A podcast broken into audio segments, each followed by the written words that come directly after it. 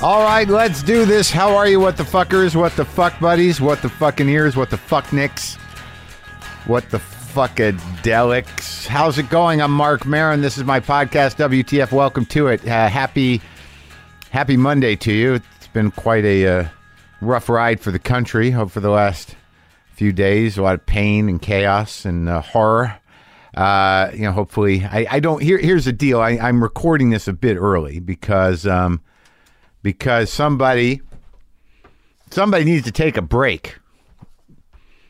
Not me. I'm just going to plow ahead. Uh, but uh, my uh, business partner and producer Brendan McDonald will be on vacation, and we wanted to get these in the can. So if I'm taping this before the weekend, so if anything happens over the weekend, if there's uh, you know if if if uh, Washington D.C. is consumed in flames, or uh, if uh, if California falls off of the uh, the map, yeah, into the ocean, if it, whatever happens, i- if I'm not talking about it, it's because it it hadn't happened yet, and I can only hope that none of that happens. Today on the show, I talked to Heather Graham, and uh, and that was uh, interesting. I who doesn't love Heather Graham from Drugstore Cowboy, right?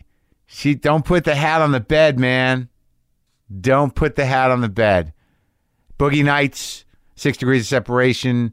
That she was in The Hangover recently. TV shows. I. It was nice to talk to her. It was nice to see her. She has a new movie out that she wrote and directed. It's called Half Magic. Uh, she started it as well. It'll be in theaters and uh, VOD and digital HD this Friday, February 23rd. I talked to her, and then in a few minutes, uh, I'm going to have Sebastian Maniscalco come out here who uh, what do you come out here like I'm on stage? I talked to Sebastian because he you know he's got a book coming out, and I love Sebastian. He's a comic. I see him. I saw him uh, the other night at the comedy store. Worked hard, got to to get to where he is, and he's a unique a unique stage being that Sebastian, unique and funny. So uh, I always like.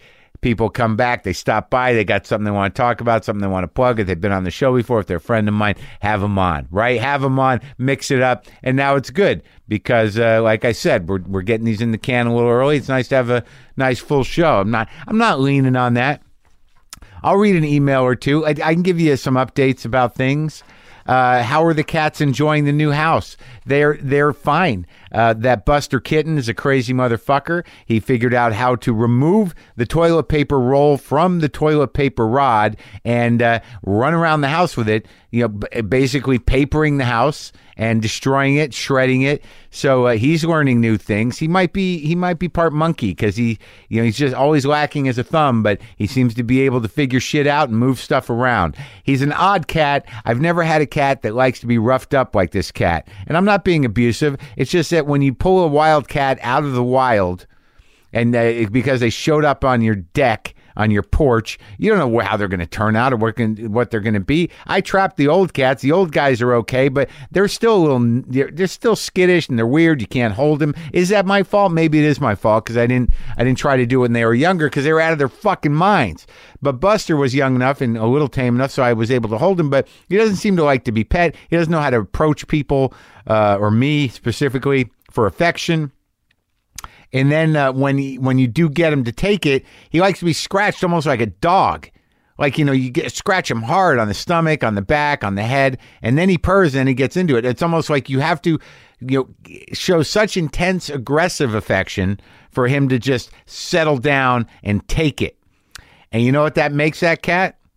A lot like me. See, I I never believed that shit. I thought you got these cats and they were genetically wired a certain way, and I know you have an Im- an influence on them. But all my cats have elements of me. Uh, it, they the three represent me at different uh, at different emotional places and physical uh, reactions. So Sebastian Maniscalco is here, and uh, his new book, Stay Hungry, comes out on February 27th. You can pre-order it now. If you want to hear the full conversation I did with Sebastian back on episode 304, you can hear that on Stitcher Premium and on Howl. This is me and Sebastian.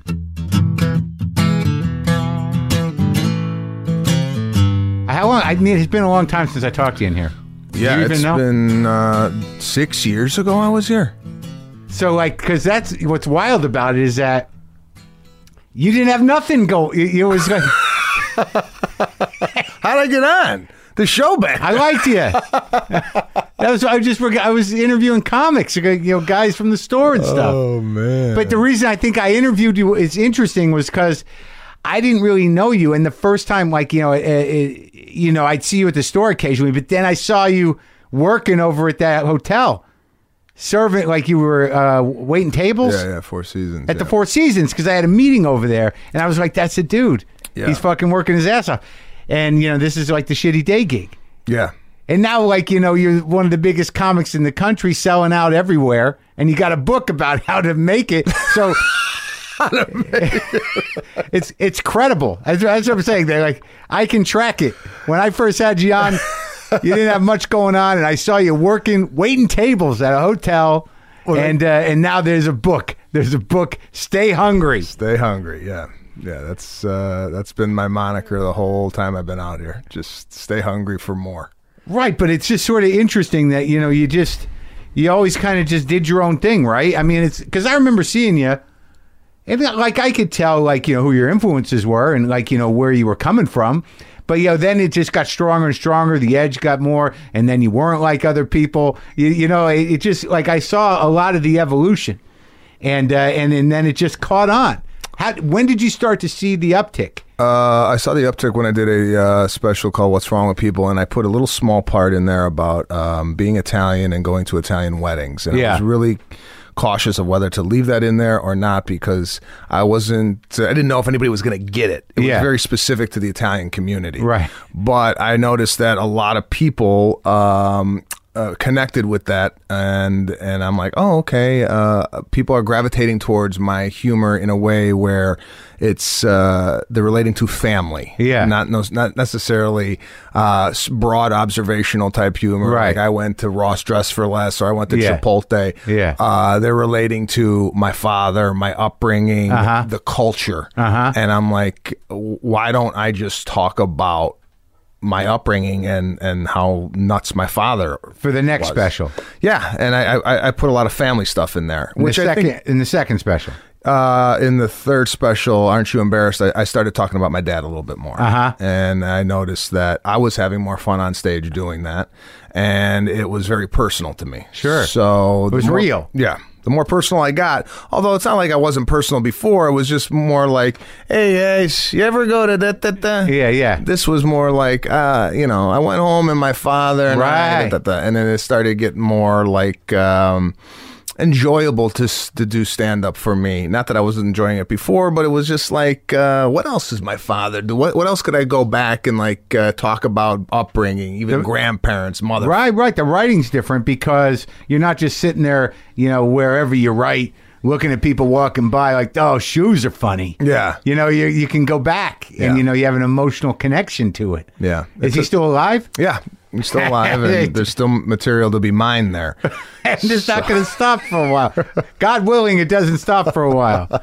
How's he? How's he take it? Because you know, usually my stuff that I do about my dad is never. I never really put him in a great light. So I hope that your relationship with your dad is better. Because my dad gets he gets mad at me uh, sometimes when I talk about him. Uh, my father is. God, you know he loves being in the in the, in the show, Right. And uh, but of course. but he's always concerned about me writing new material, about me uh, not resting on my success. You always have to, He's pushing you. y- yeah. There's always that voice in the back of my head going, you know, don't give these people new material, you know, because Sure. a lot of comics kind of r- get into that rut of uh, doing the same stuff Sure. over and over, Yeah.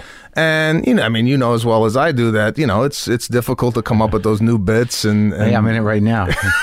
like I just I dumped a special lesson a year ago, and I got to go do some dates, and I'm like, fuck, you know, I got, you know what I mean? It's like uh, right now I'm sitting on about 25 new minutes, I think, and uh, you know I got about a half hour somewhere that I didn't use in the special. I got to go find that, you know. so so do you do completely abandon special material? I mean, or It do just you- happens naturally. It's Yeah. weird because I I could have toured on it a little more, I think, and it was really a good one. I mean, that last one, Too Real for on Netflix was my best work, but I've been doing a special every year pretty much. I did one for Epics and then one uh, for Netflix before that. And then I had one other one, then a half hour one. So I like and, and C you know, and CDs too or whatever.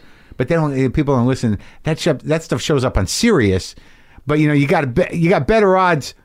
You know, doing material that you did on old CDs, if you want to do that, then you do with specials because everyone watches the specials. Yeah, yeah. But no one listens to fucking CDs Yeah. really. But uh, yeah, it just happens naturally. I get it, it's like after the special airs, I'm like my brain just is like kind of done with it. I don't even know how it goes together anymore, and I was working the fuck out of it. Why? How about you?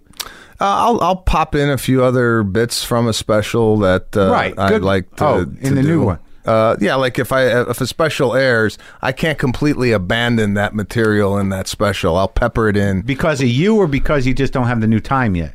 Uh, Because like you like doing them, or you like you just didn't, you know, you're waiting for the new shit. waiting for the new shit to develop. Yeah. So I gotta I gotta use Right. some uh, older stuff. Yeah, and they don't mind. Um. I You don't know. I think they're okay with it. I I I don't want to go to a city, right? This Yeah. is my biggest fear as a comedian. I don't want to do Chicago, Right. And then come back in a year, Yeah. And people spend hard-earned money, and Right. they go, same. thing as before. Yeah, That's No, my no, you- biggest fear as a comedian. You can't do it. You can't do it now. Like back, you, it, you can't. You know because that, that- it's my fear too. You don't want to get off stage and they're like, "Yeah, I heard that one." It's like the fuck. What about the other? Yeah, I mean that's really what you're saying. So so even you, even if you you're putting in a few bits. You're gonna run into the possibility of one douchebag yeah. going like, "Boy, you couldn't couldn't write the whole new hour, huh?" and and if you're like me, if you're like I think most comedians, that's all you're gonna hear. That's all that's gonna be in your head. Yeah. No matter how good the show went, no matter how many people said, "I love seeing that bit. I saw it on TV, but I like seeing it in person." You're like that motherfucker. Yeah, the one guy. yeah, the caught it. one guy. it's the worst. No, but you can't. Like I I think back in the day, you know they it wasn't as uh, you know everyone didn't see everything so immediately you, you know like Yeah. they're- but and you- the guy who tours on the same hour for a decade just they, they can't exist anymore Yeah. but they did for years kinda but people Well- get tired of it Well, uh, you've been doing this longer than Yeah. I have, right? So, were you able to get away with that? Say when you first started, uh, you know, going to St. Louis and well here's the thing with me is that no one knew who the fuck I was so like anytime I thought people knew my shit like it, I get to it got to a point where I'm like what people am I talking about do you, you know what I mean? It's like I wasn't selling tickets. So like if I'd go into a place and I didn't have a you know, I didn't build my career properly, I would you know, I never stayed on the road long enough because I'd alienate people and I'd go do a you know, a TV thing or whatever, but it wasn't until y- you know, a couple of years into this that I started to pull people. But I always thought that everyone knew my shit and they just don't. And but now they do because they can, you know, Netflix is fucking everywhere. yeah, You, you know, it's like it's going to be. You go do a show. Like I'm going to go do five shows in Europe. It's going to be like I would say that probably 75, 80 percent of every room that I play to will have seen my last special. Why wouldn't they have? yeah. But don't you think people are in the room that maybe's never seen you before? Like if they're bringing people. I know, but that one guy, that one guy, Sebastian, Is that why we're doing this for the one guy? to, to please the one guy, and it's us, and we can never quite do it. Oh God. You make up these people in your head, right? The- Oh yeah, all the time, all the time. I'm, like even when I'm on stage, going, man, like I didn't get a good reaction on that. Has everybody heard that? You know, like I, it, right, right. See, that's the that is that's the only problem with doing the old bits, is that, and and that's what I'm up against too. Because they probably it's probably not the reason, but just by nature, you're already thinking that going in. yeah. You know that this bit is you know you know the bit was on TV. So there's part of you that's going like, all right, uh, you probably most of you probably seen this, but But you're saying that's the undertone that you have. I think so. So you cannot commit to an old bit like it's the first time you're saying it because you're in your head thinking, Just a, a, a bit that's been on TV already. You're, what do you? Can you? uh, I, I I have done it that way, Yeah. and I have done it the other way where I'm like, Fuck I, it. fuck it, I'm gonna do it, Yeah. And the reaction is a lot better when I say, fuck it, I'm just gonna go and- course. And, do it rather than not edit myself. Well, yeah. So it's just a mental discipline. Yeah, this is what I've learned in comedy. I've been working now with 19 years, and it's been solid. Yeah. it's all I think about is stand up and Yeah. go out and gig and this and that. But last year, I wore myself down to the bone. And Oh, yeah? I, I said this year, you know what? Uh, it's about balance. It's about enjoying life a little bit more, Uh-huh. Sure. rather than come home, unpack, get back out there, keep the grind going. Yeah. uh, I want to live life a little right. bit more. And you got a kid now. and I got a kid now, and that kind of changes a lot of things. And Yeah. you want to participate in in the upbringing of the child rather than Yeah, and it timed out for you. It seemed like the arc of uh, your popularity enables you to not, you know, make yourself so fucking crazy. Yeah, yeah. I mean, like, I'm, I'm at the point now where I could, you know, like let's take the summer off, and Yeah. we got three weddings to go to. Uh, I don't want my wife going to these weddings anymore. Like I passed away, you know, like she's got to show up alone. so uh, I want to go with her to these. Yeah, things. yeah. And as as you do that too, you mine material out of those life experiences. Of course. So, like, how, how long did it take you to write the book? three years. Uh, I started uh, writing the book with a, a writer, Yeah. uh, who's helping me out, and then um, and A guy who you, that you knew or they set you up with? Uh, a guy that I interviewed and and and, and Oh, liked. the, the publisher said, We got a guy. yeah, you go out and interview these writers, Sure. and like then- a TV deal. Yeah, Yeah. and then uh, we didn't really get along creatively. Uh, no, no bad blood. It was just one of Yeah. those things. It, it came to a, a wall, and then I had to go find another writer. So that's why it kind of took a while. Uh-huh. And and listen, man, when I first started writing this book, I didn't. I didn't think I have a book. You know, I- Sure. I, say in the book that, you know, I'm not a, a politician or I, I'm not a sports figure. I, I, nobody, I, I didn't get beaten as a kid and come through this. You know, there's no, s- I didn't think I had a story Yeah. to tell. Right. But I did after 20 years of being in this and uh, having these experience happen to me. I, I, I formulated a nice little book kind of about the last 20 years of my life. Uh-huh. And, uh, and I'm proud of it. It's just everything from the jobs I had to take, uh, to do, doing, uh, you know, selling satellite dishes in the ghetto at uh, Crenshaw and Martin Luther King Boulevard. That out was, of was a that kiosk. before or after the Four Seasons? That was during. So I worked for Four Seasons, 1998 to 2005, and then I had to get a uh, job in between there because I, I hated waiting on people. I, Yeah. was, I was getting sick of it. So I started working at a, um, a kiosk selling Dish Network satellite dishes in, in, in a mall in an urban mall. Yeah. and uh, and I went into debt. But th- that was the choice. Like, you know, you, I mean, like, there wasn't another job. You're a needed- smart guy. I You're- needed, I needed flexibility. Okay. Uh, this allowed flexibility. yeah. And when you hear Yeah. that if you sell a satellite dish, Yeah. right, Yeah. you get a hundred bucks per dish. Mm-hmm. I'm thinking, how hard is it to sell TV Yeah. subscriptions? Basically, Right. everybody needs cable or Sure. or whatever. I'm thinking five, five, six a day, six hundred a day.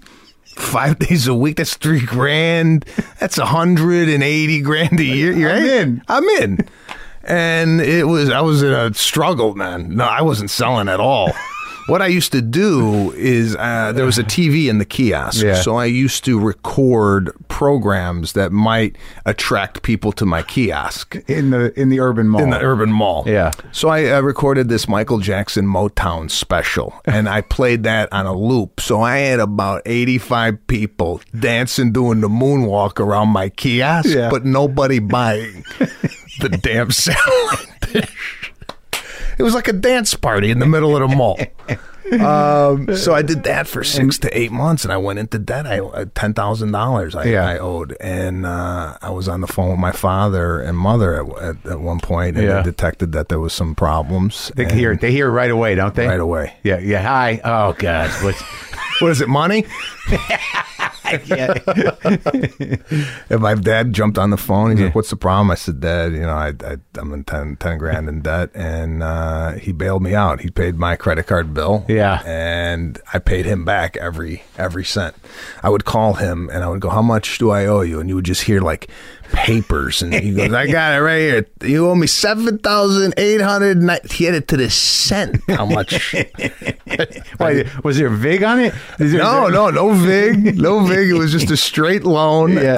Um, but he, I paid him back, and I'm glad that I paid him back because it taught me that you know you don't nothing in life you, kind of escape out of. there- it's well, yeah, and also it's it's it's nice to be able to to pay your parents back Yeah. because like usually like if you really wanted to, you could probably get off, right? Yeah. But there's something about you know, I just take it. Like I tried to get my, my my mom floated me some money when I was going through a divorce. She wouldn't take it back. She she said you're gonna get it anyway. Oh no, no, no. well, no, your mom's a lot different than my, my dad's. Like, you need to pay me back because you might not get it at the end. I need it. right, right. I don't know if mine's gonna hold up. Right, yeah. And and what other stories you got in there? Like just stuff about shit gigs and all that kind Yeah, of stuff. you know, like what I had to do. it- it- there's a chapter about me working, Uh-huh. doing these odd jobs. Even even before I came out here, I was uh, captain. I, I was Captain Morgan. I uh, On TV, No, no. I used to go to bars dressed up as Captain Morgan. I always it amazes me to hear these stories. like there's a certain type of personality. Like I knew, like, you would never do this? I would never think to do it. I knew- like you wait, like no matter how bad it got. Yeah. I don't know if I think to do it. Like you know, like Big J Okerson, he was like a ghetto Elmo. Like he was like he'd go He out was? Oh, as Elmo, but it was it not real Elmo. Like I mean, I just there are guys. that I there must have been some party you thought it was going to be a performance. Uh, it was good money. Yeah. And it, again, fle- flexibility. And they, they didn't really know who you were. Couldn't see you wearing the Couldn't- no, mustache. yeah, mustache hat. I had a parrot on my shoulder. A real parrot? Oh, No, fake. I had a hook. And I used to go into these bars, and these were kind of seedy bars too. Uh-huh. Where? Uh-huh. Uh, back in Chicago. This is before I came out here. I was Yeah. doing these like odd jobs. Yeah. Worked at Honey Bake Ham, Glazing Ham. Oh yeah. doing uh, doing uh, temp work. I graduated college at 24 with a bachelor of science degree in corporate communications, and I ended up working at United Airlines Employees Credit Union as a temporary employee because I I, I didn't get a job out of college. Right. I was the guy that went to the um, the uh, work fair in like a wedding suit. You know, I had this like silver wedding suit, walking around. You know, looked like I was uh, collecting money let- rather than handing out resumes. Right. So nobody called, and uh, I ended up coming home and working at night at a place called the Living Room in Schaumburg, waiting tables. And during the Schaumburg. day- yeah, Schaumburg, improv- it's an right, improv, yeah. yeah. Right there, there was an unbelievable fine dining place. It was Uh-huh. the place to be in Chicago in 1994, 95, 96. And I worked there up in the restaurant. And then during the day, I would work at the em- Employees Credit Union in the back in the data entry department Of if you United. would, Of United Airlines Employees Credit And you're like, I got to get an outfit. I got to. I, I got I gotta be Captain Morgan. Yeah. I gotta get out of here. I gotta get. A, I need a ship. I gotta get out of here on a pirate ship. Hey, wow, man! Oh, yeah. So you didn't come out here till your mid twenties, late Oh, twenties. 20 well I was 24. I was uh you hit the wall with Captain Morgan, uh, huh? After Captain Morgan, I said I got I gotta leave town. I gotta leave town. Yeah. So 1998, I came out here and uh, I moved to the St. James Apartments on Hollywood and Fuller, right down the street from Runyon Canyon. Yeah, yeah, yeah. And I came out here with 10 grand in my pocket and I decided that I was going to wait and get a really nice waiting table job. Yeah. I didn't want to work at Mel's Diner. I didn't want to work at any of those kind of, Yeah. you know, whatever. Uh, you come home with uh, $53. I yeah wanted the to work. in dirty a apron. dirty apron. yeah. yeah. So uh, it took me six, seven weeks to get a job out here in LA, Yeah. and I, I kind of ran out of money. I uh, I actually had some grand scheme that I was going to go to Las Vegas because I still had the United Airlines benefits. Yeah. So I would take a little jaunt to Las Vegas, see if I could gamble and make some money. Yeah. Playing blackjack, hoping, uh, hoping. Were you good at it? Did you have an angle? No, no, there's no angle. It was just like let's let's try to make some some bread here. It's I- a quick money in Vegas. Yeah. Always good. Great plan. Great plan. Captain Morgan, Vegas. Uh, you're seeing ti ti- it's kind of how my mind works. Yeah, Not- satellite dishes. And move these things. Six hundred a day. Six hundred a day. It's satellite dishes. Oh, All right, buddy. Well, I'm I'm happy for your success, and Uh, the book sounds fun. book is uh, Stay Hungry comes out uh, February 27th. Yeah. and uh, it's also an audio book. I, I wanted to put my voice to the Oh, yeah, words it's the best. too. Sure, why not? Did you have you done that? Yeah, you can you can punch it up. Okay, I don't know what your experience was. It's long. I went in there and Yeah. I left and I go, I can't read. I'm like, you know, to read out loud 256 pages. And they're on you too. It's like you forgot the Yeah. uh, yeah. Cause you go back and do uh, you just you didn't. Yeah. Yeah. That guy was, uh, you said could instead of would. I was putting in words that weren't even on the page. Right, riffing a little bit. Yeah. And it was, it was, it was one of the hardest things I've done. It's Yeah, just- because the problem with it is by the end, you know, your tone is a little cranky. Like you start off funny, and then by the end of the book, you're like, I gotta get the fuck out of here. I've been here for five fucking hours. Sorry if it's not chipper anymore. I know, man. It But was you got tough. through it. I got through it. And you're going to tour on the book?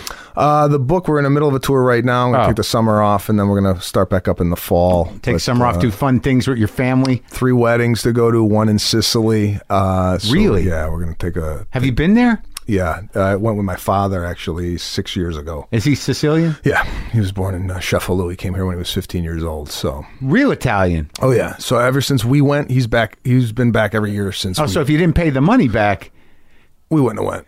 there've been problems. There'd be...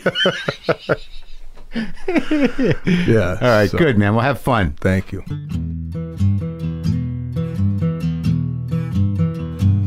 All right, so that book is called Stay Hungry. I, I like Sebastian, good guy, funny guy, worked hard, and uh, the book is is him. It's him. It's him in a book. You know how that goes. Yes, the new garage is a garage, but it's going to be more than a garage. It's going to be a place where if my mother needs to live there, she can live there. So that'll be interesting. Uh, you know, like just, uh, you know, mom, you got to, you know, sit outside. Albert Brooks is here mom could you could you uh, you know get out of your your house and let me uh, interview albert brooks no it's okay you know it's gonna it's a garage but it, it's you you know it's an it's a nicer garage is what i'm implying is that's all i'm saying and i think that my mom could sit in on the conversation i have with albert brooks if that ever happens heather graham Heather Graham is here, and uh, I was excited to talk to her. I watched her new movie that she wrote, directed, and starred in, Half Magic. I've watched many of the movies she's been in. Uh, it was it was nice of her to come by, and this is me talking to her. All right, this is me talking to Heather Graham right now.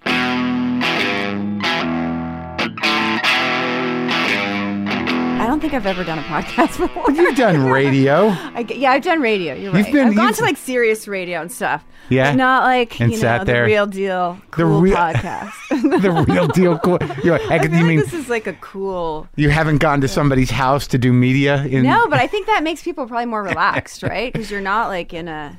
I think I fancy, something weird- happens. You Yeah. know, you you- you're surrounded by all this you know, stuff, and yeah, Yeah. but to, yeah, people I think do relax. It, they, it doesn't seem real. It doesn't seem like um It after does seem real though. I feel It- like that's the it. It seems very real. right, okay, but right, but after a point, you're like, are we recording this? Is this Yeah. Are, you we- recording this? Yeah, Okay.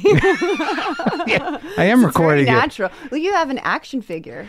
That was a. It's actually I would. assu- uh, It's a piece of art. It's the only one that exists. Oh, Wow. Some guy made that, made a Mark Maron action figure so because cool. he thought I I needed one. Okay. Yeah, there's a You lot do. of. You deserve one. Well, I appreciate that. Yeah. Mm-hmm. I, I actually saw you. I think I I did. I see saw you. at the comedy. Where were the Yeah, comedy store? comedy Because I store. went to go see Crystalia, and you were performing. It was I was great. there. Yeah. Oh, you saw me? yes. Oh. of course. I, but I didn't meet I mean, you. are famous. Um, I'm, I'm, I'm kind of famous. and I've also watched your show. you have. Every episode of Glow. Oh, It was that's fun, right? Yeah, it was really fun. Oh, good. Like, because I never know if people Mm-hmm. Yeah. know me if there's Yeah. familiarity. Because I know Yeah. you. And then feel I like- listened to your pod, some of your podcasts. Just I to listened get Richard ready? Jenkins. Yeah, I was just um, well, some What of am I- my my best friends love it. They were Yeah. actually like, you should try to get on his podcast because he has the best podcast. and then I started listening to it. Yeah. It was really actually I thought you'd be more have more jokes, but you're just really interested in people, like Right. asking them questions. Yeah, no, it's like uh, the joke thing. Like uh, that wears thin after a while. You know, Yeah, you I know, can't it's just. cool. I learned so much about Richard Jenkins from your podcast about him. Like you really got into. Di- I, I'm kind of like that with people too. Like I Yeah. like asking people questions. Right. You know. Yeah. You, well, you seem like that kind of person. It's a- Yeah, they're- in the I can sense. interview you. you could if you really want to, but like I think sometimes uh, Mm-hmm. asking people questions is a good way to uh, to keep them from going too far. Hmm. It's asking you questions. Right. Yes. Right. That's true. You just kind of keep wait. But what about you? But if Seriously. you're but- generally, if you're genuinely interested, I feel like you're genuinely interested. I am. I think I am too. That's Like, good. I could ask a lot of questions. Really? Do you like? Is that generally what you do? Like when you uh, like like like when you work with directors, you know, it- are you like the kind of person that's sort of like, what do you want? Well, usually I kind of get into like psychologically analyzing the character and like, why do you think the character's doing this, and what do Yeah. you think the motivation? So I get into the questions about the psychology of the Right. characters. Yeah. Not But as you- much like, with but directors. but I can ask people like if I just met you, I'd probably just ask you a lot of questions. All right, go ahead. Okay, um, what made you get become a comedian? Oh well, uh, I think like when I was a kid, I always wanted to like I always liked comedians. They always seemed to Mm-hmm. ha- make sense of the world somehow. Like 'cause Like because a good comic, like Yeah. it kind of disarms a lot of your fears. Right. Right, and make sense of things that seem Yes. complicated. Yes. So when I was a little kid watching comics, like I'd be like, "Oh, that's yeah, that guy knows what's happening. He's Makes got you a feel handle good. on it." Yeah. Yeah, it was more about having a handle on reality. Yeah. Like they weren't just like, you know, falling all the time. It's kind of spiritual too, because if you can have a sense of humor about life, Yeah. then you sort of like you're not in like total despair, right? Despair, hopelessness, dread. yes, yes. Yeah, I guess it- is that I- Fear. I, guess that's what spirituality's supposed to do. Uh, give you a little hope. Yeah, I think it feels just like you can detach and look at it with like, oh my god, this is all kind of funny, not like this is horrific. you Right, know? right. Yeah. You- for it doesn't always hold. I mean, Yeah. you could do it. For It doesn't a wh- always hold. you Yeah, know, that's you could do it true. for a while, but then one day you'd be like, "Oh God, it's not true. working." The new movie that your movie, uh, Yeah. it, it has a spiritual bent. Yes, yes. Well, I wanted to, well, kind of like what we're talking about. I took Yeah. some things that really depressed me, and I'm like, how can I find humor in this? And it's all kind of slightly based on true stories. Is it? Yeah, because I Yeah. didn't like. I didn't know that the candle thing was real. My girlfriend said that uh, you know there are people that the candle thing is real. yes. That- well, it started, there's a store in New York called The Enchantments. Have you ever been to Enchantments? I don't. I feel like I may. Yeah. How long's it been there? It's more girly. Like Yeah. I'm sure probably lots of guys aren't going there, but you know you can buy candles and you can wish for love or you wish for you know great job or money. Right, yeah. So I had some girlfriends. candles. Yeah. We, and Yeah. we would get together. And we, it wasn't all only candles. We would Yeah. just talk about what do we want, and so it was these women and also Moby. Moby was in it too. Yeah. And so then he gave me a That bunch. guy's nothing but trouble. That Moby. I know he's amazing. he's so generous. He gave us a lot of music for the movie. So you're you're full on. You're in this shit. Well, I do a lot of yoga. I meditate. I do transcendental meditation. TM. Well, like you know how you look to comedy to heal your pain. I look to like new age things. Well, it's also my job. So Yeah, like- yeah, yeah. And it's the way I think about things. Yeah. Uh, you know, they, it is my my craft, my chosen craft. But I wonder if I really look at it to heal my pain. Mm-hmm. Oh, really? I, I yeah, I tend to look more towards food. Okay.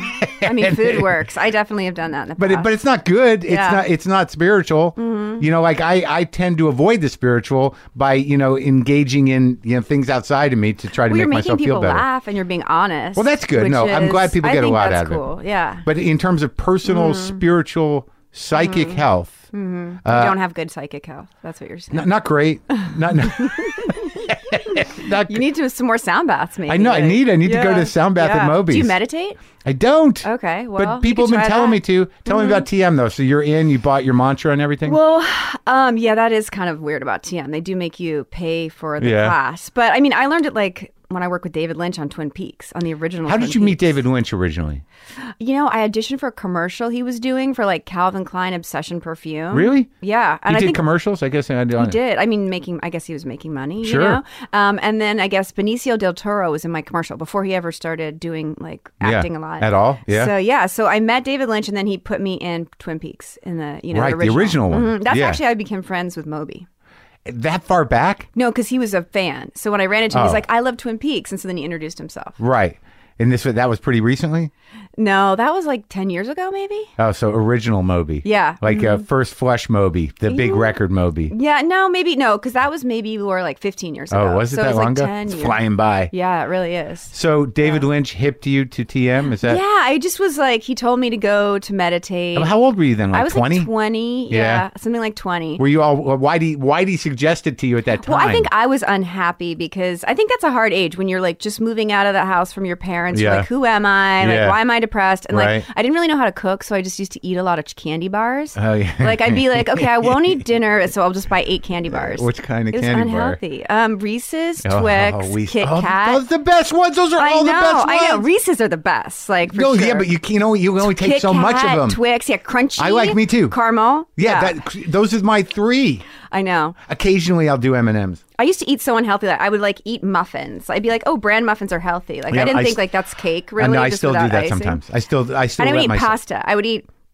muffins, Yeah. pasta, and candy bars. But those three can those are the best ones in my book: know. Mm-hmm. Twix, uh, Kit Kats, and the Reese's. Yes, but meditating helped me not eat so badly. And then there was a frozen yogurt place that But that I was your loved. pre spirituality spirituality. Pre- yeah, I would just be like, "How can I gorge on sugar? And sugar. Get a high, Yeah. and then I get a low, and Yeah. then I'm just like thinking about tomorrow. What what can I buy tomorrow? yeah. Oh yeah. Yeah. Yeah. How do I stock up? Yeah. No Or ice like- cream. Not an ice cream. No, I did used to eat pints of Yeah, yeah, like, yeah, yeah. um, you know, Reese's peanut butter Peanut cup butter or cup ice cookie cream? dough or cookie dough, cookie dough or Reese's peanut Yeah, butter cup. peanut You butter cup dig is the looking best for, for the peanut pe- butter yeah. cup is the best. The Ben and Jerry's peanut but butter it's cup. disgusting. You can really only do that when you're like 18, 19, 20. I did it into my forties. Did Yeah, I you? did pints. I, I was still doing. So how do pints. you stay, like, I'm, I'm fit? done with it now. Okay, I don't do yeah. it now. Okay, I'm yeah. barely hanging on now.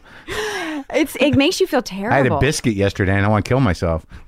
I know. Well, it's good though, right? and a It's piece like- of olive oil cake. Ooh, That sounds good. That sounds like kind of gourmet though. it Not was as a little bad. bit. It was a Yeah. little bit. It was fancy. Yeah. Yeah. So so David Lynch sees this kid gorging, on, ba- basically bulimic. no. Well, I never threw up. I think Right. I was more like, let me starve myself and then eat candy bars. I because throwing Binging? up was too gross for me. Yeah. Well, I just watched actually the Jane Fonda documentary, and she talks about being bulimic, which is so interesting. wow. Growing up was gross to you. Um, Is that what you said? Growing up, no, throwing up. Throwing up was too gross. Mm, mm-hmm. Right, so I sure. wouldn't go to the bulimia Right. aspect, but I would go to like, okay, I won't eat a regular dinner, and I'll just eat eight candy Yeah, bars. right, right, right. Yeah. Yeah. Yeah. Uh, for the whole day. You just wait the whole day. Maybe I'd eat like a bran muffin. Bran muffin in the morning, eight candy bars at Or night. like I'd go to get frozen yogurt. I get frozen yogurt for like lunch and frozen yogurt for dinner. Sure, sure. That's ice cream. terrible. But it's not ice Yeah. cream, right? In your mind? Not ice cream. And Remember bran, there was a bran whole is healthy, craze that was like everything had to be no, non-fat, but it was full of sugar. Like Tasty Delight. and it, you just in be New like, oh, York. it's non-fat. Yeah, I can yeah. eat as much as I want. And then you'd be like, why do I feel so crazy right now? Yeah, Because yeah, I just yeah. ate like so much And you sugar. get all bloated. Yeah. Yeah. All right. So terrible. David, so Lynch goes, yeah, we got to get you, got to level, level you off. No, I think I just was like intrigued because I mean, I grew up in suburbia. There weren't a lot of Where? creative types around in Agora. Oh, here. See, now it's cool, but when I was there, I feel like there Is it w- cool? I don't know. I feel like some people live out there and commute. like I don't know. I mean, it's nicer. There's Just like a 'cause movie people- theater. Just because, like, you you kind of know people who live out there. It's Maybe pretty. Look, people are living it there. is pretty, but it's like suburbia. There wasn't a lot of cultural. There weren't cultural things going on there. That's when where I you was were growing born up. here in, out in, uh, in California? No, my dad was in the FBI and he was transferred around a lot. He's from Philadelphia. My mom's from New Jersey. They, I was born Is he when still was- around? Yeah, he's still alive. Have you talked to him about what's going on? Not not a lot, no. Oh, really? Um, You, you haven't called them up, like, what is up? What do you think about this? The FBI, they're they're going down. They haven't done it. he's not real. I mean, he's more conservative because they're quite religious, you know. Sure, but still, I, I mean, Yeah. the, you know, that agency was had an integrity to it. It's taken a lot of hits, but uh, but so.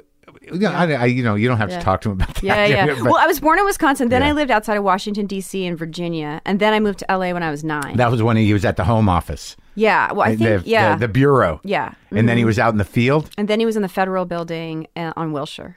Oh yeah, Yeah. so he was an FBI agent your whole life. He retired from Um, the FBI. He got his pension from the FBI. Yeah. Was it? Did, was there points where you were like, "What are you doing?" It just sounded cool, but It he is really cool. just had a normal. He just would leave in the morning, come home at night, and he had a, a gun and a bulletproof vest. Sure. But and you're It like, is this not is a- cool. I get to impress people, but it's like it didn't. I didn't. He didn't really talk about what he was doing, so it Sure. just seemed like, oh, he goes to work in the morning and comes home at night. Yeah, with his gun and his bulletproof vest. And you imagine you would have heard if something went down with either of those things. Yeah, yeah, yeah. I know he worked. He worked on terrorism for a while. So, Oh, yeah? yeah. Well, that sounds interesting. You've never like sat down and had conversations. No, well, they're not with- allowed to really talk about. It. I think once when he was retired, I think I said, "Well, do you have any stories?" And he Yeah. was like, "Well, once we intercepted this shipment of um, these weapons that would explode in people's bodies, like they would hit you, you know." They, Wow. like- so he's like, "I was was really glad that we we caught that and stopped them Oh, yeah. from you know Right. mailing that to the other terrorists." or whatever." Right. And what'd your mom do in the in the childhood Well, years? my mom was um she was a teacher Yeah. before she got married and then she was a housewife and she was writing children's books and poetry and um so then like as we published? grew up yes oh, that's great. Yeah, so you, you Mm-hmm. Yeah. could hold up your mom's children's book. Yeah, I And mean, I how didn't many bring it with me, siblings? That's but okay. I have a younger sister. How uh, how, how much She's younger? a year and a half younger. Oh yeah, she's Yeah. in show business. Yes, How's she doing? she's an actress, Yeah. and I think she got recently into like producing and stuff. oh yeah, like you Yeah. getting into directing, producing, I guess, yeah. writing. Yes, yes. Yeah. It's- Why would she? Why why would both of you go into this miserable fucking business? Because I guess we moved to LA. You know, you're like the proximity to LA just draws you in. it does, I guess. Yeah. If, it- if well, you for have the- me, I was an awkward nerd, so I'm like, how can I distinguish myself and like get You were nerdy? attention? Yeah, I was quite nerdy, and I wasn't really thought of as attractive. So then when, When I was this? Uh-huh. started, was like when I was in high school, and like I was kind of tomboyish, and then I got went on auditions, and like they'd be like, okay, you're auditioning for like the pretty cheerleader, and I'm like, I couldn't get on the cheerleading squad, and nobody's asking me out really. So Yeah. I was like, this is fun. right. You're so this other world where people think I'm like this cool, pretty person. And that's where it started. That's how it started. Um, well, Wait, you how- so you're growing up in Agora Hills. How do you dis, How do you make? How do you like go? I'm going to do show business and figure out how to get in it. Well, basically, okay, if you want to go back to when it started, I think I used to like to make up fantasy games in my head Sure. and play it with the kids in the neighborhood. And I'd be like, Right. Uh-huh. you guys are vampires, and I'm this character, and you're that, and let's all do this game. And then I think I went to high school and I got really awkward and nerdy, and I used to audition for the plays. And that was like my area of like be getting attention. Oh, really? So you were like, you know, full on like- Drama Mm-hmm. geek. Okay, so you lived over there in the drama department. So when I with moved the, to uh, Agora, I started to get the lead in the plays. doing musicals. Yeah, but I was a terrible singer, but somehow I still had enough like Well, it's high school. showbiz personality that I got away with like having a, not a very good singing voice. Like I starred in Damn Yankees. I was Lola in Damn Yankees when I was like 14. Uh huh. yeah. And that's where it started. I mean, that was like a highlight of my But it- childhood. so, but you were you were one of those kids who was withdrawn or nerdy or, or you know not completely socially awkward, and you came to life in the Mm-hmm. I drama was like department. smart. I was in these in advanced placement classes. So Yeah. if you're in that, then you kind of just travel around with that group of advanced placement. You're in advanced math, you're in advanced English, you're in, you know, so then Do you it's remember those people in your group? like, yeah, I do. Just the- you know, just very smart kids who you know. Uh, well, you know, uh, there seems to be you're you're looked at differently by the rest of the school. Yeah, You know what yeah, I mean, you're right? not as cool as like um, a jock or like a Yeah. cheerleader or the pop. You know, It doesn't end well for them. yeah. I mean, then it's like, yeah, then you're like, yeah, the nerds are really the cool, cool. Have you people. gone to reunions? No, I haven't. But I have one friend still from high school. She's actually coming to our premiere. Oh, She's yeah? really good friends. Yeah, Oh, that's nice. yeah. Mm-hmm. So okay, so but still, how do you cross the bridge? How what what you do? You go to college? Um, I did. I went to UCLA for a few years, um, but I actually started working when I was in high school. I was in License to Drive with Corey Haim and Corey Feldman. Oh, it's- it- oh, poor. Yeah. I know. It's like all these stories that have come out. Well, Oh, Haim it's is so dead, disturbing. right? He, Yes. He kind of went Christian and Yes. drugs. Is that what happened? He, I know that he was. I mean, I guess at the time I was working with them, they got they were doing drugs, but I Yeah. was like very naive and I Right. didn't really, you know. But you know, they've talked about it, and they were doing drugs, and I, Corey Haim died. Yeah, But, but much later. I mean, but much yeah. later, and then you know, Corey Feldman has come out with you know talking about pedophile ring. Yeah, I know it's so disturbing. Like I was working with them during that time, and I had no idea that was happening. It's so disturbing.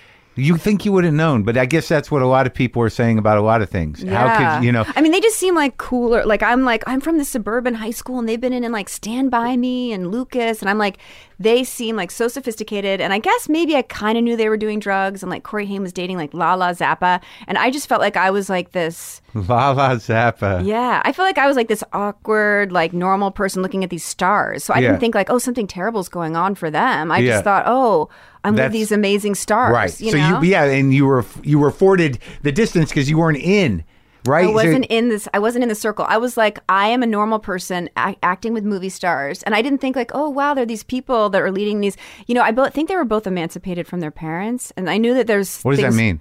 That means that like you don't need a guardian on set. Oh. and it also means that I think you know your parents. I don't know if it's that they're incapable or that just that you don't Yeah. want to have to have a guardian. I sure. don't know. So they they signed a thing. You Yeah. are emancipated, freed. Yeah. You're freed. Yeah, you don't have to go to the school. That's Oh, 'cause- interesting though, because like I get that feeling when I'm on Glow. I'm like looking at Allison Brie during scenes, going like, "Oh, I'm working with a real actress." She's Look at her probably go. like being impressed by you. Oh, right? that's we Like, do yeah. all right together. We Yeah. got we got a good thing Yeah, on it's screen. fun. It's great to see a show with so many women. Like, No it's kidding, awesome. a lot of yeah. them. Like, I've never been around that You're, many like, the women in only my life. guy on that I'm the show, I'm the cranky uh, the cranky sexist You at the must love center. it, right? You get all these women. You're like, I get to, I get to be the only man with all these women. Well, you know, I, I try to just you know be, just be one of one of the girls. Yeah. Yeah. All right. So so you got so but how do you like get an agent and stuff when you're in high school? How does that happen? Your parents have got to be in on it. I Well, mean, I think you have to have a certain degree of like ambitious, like unhappiness, where Yeah. you're just like, ah, you feel like I need, you- you know, to do this, and then you drive, you get your driver's license, and my mom was supportive, you know, and I and I drove into the city to go on auditions, but you have to go on a lot of auditions. well, how'd you find the auditions? Did you have somebody that signed you, or what happened? You know what? I think I got like, well, I got an agent, and Yeah. then I got, I went to acting classes, and I think through my acting classes, I got maybe an agent. Oh. When you're very young, it's a little bit easier to get an agent. Like as you get older, it's harder because there's more competition. But when you're just like, I'm 15, you know, it's a little bit easier to just be like, okay, you have no experience. We'll try sending you out a few times. I think I got a commercial agent. And then I went to acting classes, and I, you know, you try, you ask everyone, like, oh, you ask your acting teacher, can you introduce me to your agent, and blah blah blah. And I Yeah. think I got my first agent because my acting teacher, I could tell she didn't really want to help me, but I was like, well, I found this other agency. She's like, oh, they're not good. I'll I'll, I'll introduce you to mine. Yeah. So she helped me get the agent that helped me get the auditions that helped me get that movie with Corey Haim and Corey Feldman. And and um, did, what kind of classes were they? Were they? Do, you- how many teachers have you worked with in your life? Um, I went to a lot. Like, um, this was just like, I guess I was 16 or 17. I used to drive into the city and take like one night classes in Hollywood. And I was just so excited because Mm. Yeah. Mm. I felt like I was from like suburbia and here were these arty people. And Yeah, yeah. I always felt like a bit of a weirdo oddball. So I'm like, oh, these people, I feel like I can relate to them more. Huh? You know? Yeah. So, but but do you remember like? Because I always wonder like, were there teachers that made a big impact, or that you know? Do you know where you learned most of what you know Well, about I tried acting? a lot of different teachers. The person I went to the most, his name's Harry Master George, and I remember I was really impressed because when I started going to his class, like Ray Liotta was in it, and I think like Melanie Griffin. and you were like what, seventeen? I was like, yeah, like maybe I was 20 or Uh-huh. something. Um, yeah, because I think that was a different class I went to when I was like 17. Right. But so I started going to his, I went to his class for a long time and he was just really supportive because some acting teachers can be a little like mean. They just want to break you down yeah, and like mm. yeah. Make you cry. Yeah. I, I mean, I went to different, like I went to Meisner classes. I tried a different lot, but then I started going to Harry. He just does ste- scene study. Yeah. Yeah. And he just like yeah. it's- So you you do the scene, and then he just tells you what you did or what you how He- you his feel. whole theory is just basically like use your imagination and just pretend you're this person and just sit for in your home for eight hours a day picturing your life and picturing every moment and think of like every thought that's coming into your head and don't practice the lines out loud and don't do it in front of a mirror but just become this person by your imagination Oh, so that was that's the trick. and basically sit there just like your entire day like so instead of going to work you just sit in your house just Being that picturing person? yeah yeah And it worked for you. I mean, it. I did You st- get job. I mean, that's the main thing. I, you know, sometimes I'll, I'll, I'll try to make things similar to my life. Like you'll be like, okay, well, this character's feeling this feeling, and I felt this feeling in this moment. But that's not really what he teaches. But occasionally, I will do that. Anyway. So theoretically, if you can imagine it thoroughly enough, you don't need to do that. that's his belief. Yeah. yeah. But other people are sort of like, I need to cry. I got But to think sometimes, about yeah, my you dog. need an in. Like, Right. yeah, you're like, okay, well, this thing reminds me of this situation, so I'll kind of like substitute it and then try Right. to. But his theory is like it should be puristly just thinking of the story and if you were really this person in this story. But the weird thing is, is that like I've learned because I'm fairly new to acting, uh, you know, in in a professional way, is that you know. It, it's that's only going to enrich a lot of times that's Mm-hmm. going to make the experience for you more d- deep and Mm-hmm. interesting but for someone watching it you know however you cry you know generally Mm-hmm. doesn't they're- matter. No, I kinda know. right Everyone has like a different way. So It's yeah, a- yeah. every teacher just has their different way. But that was his way. and and so you did you did license to drive Yeah. and then you did but then so right pretty Then I did Drugstore Cowboy. That Right, was that like pretty the soon cool after, arty movie. right? Yeah, that's when I really met like Gus Van Sant and like. How, what was the casting for that like? I mean, well, it was like Matt Dillon, James LeGros. No, Kelly yeah, but how'd you get Lynch. it? Oh, how did I get it? I Yeah. just auditioned. I went and auditioned for it. I think I had to cry on it, and I remember just the whole day, like just putting myself in this crazy mood and going in. And that oh, was the like, hat on the bed thing. yeah, You put the hat on the bed, didn't you?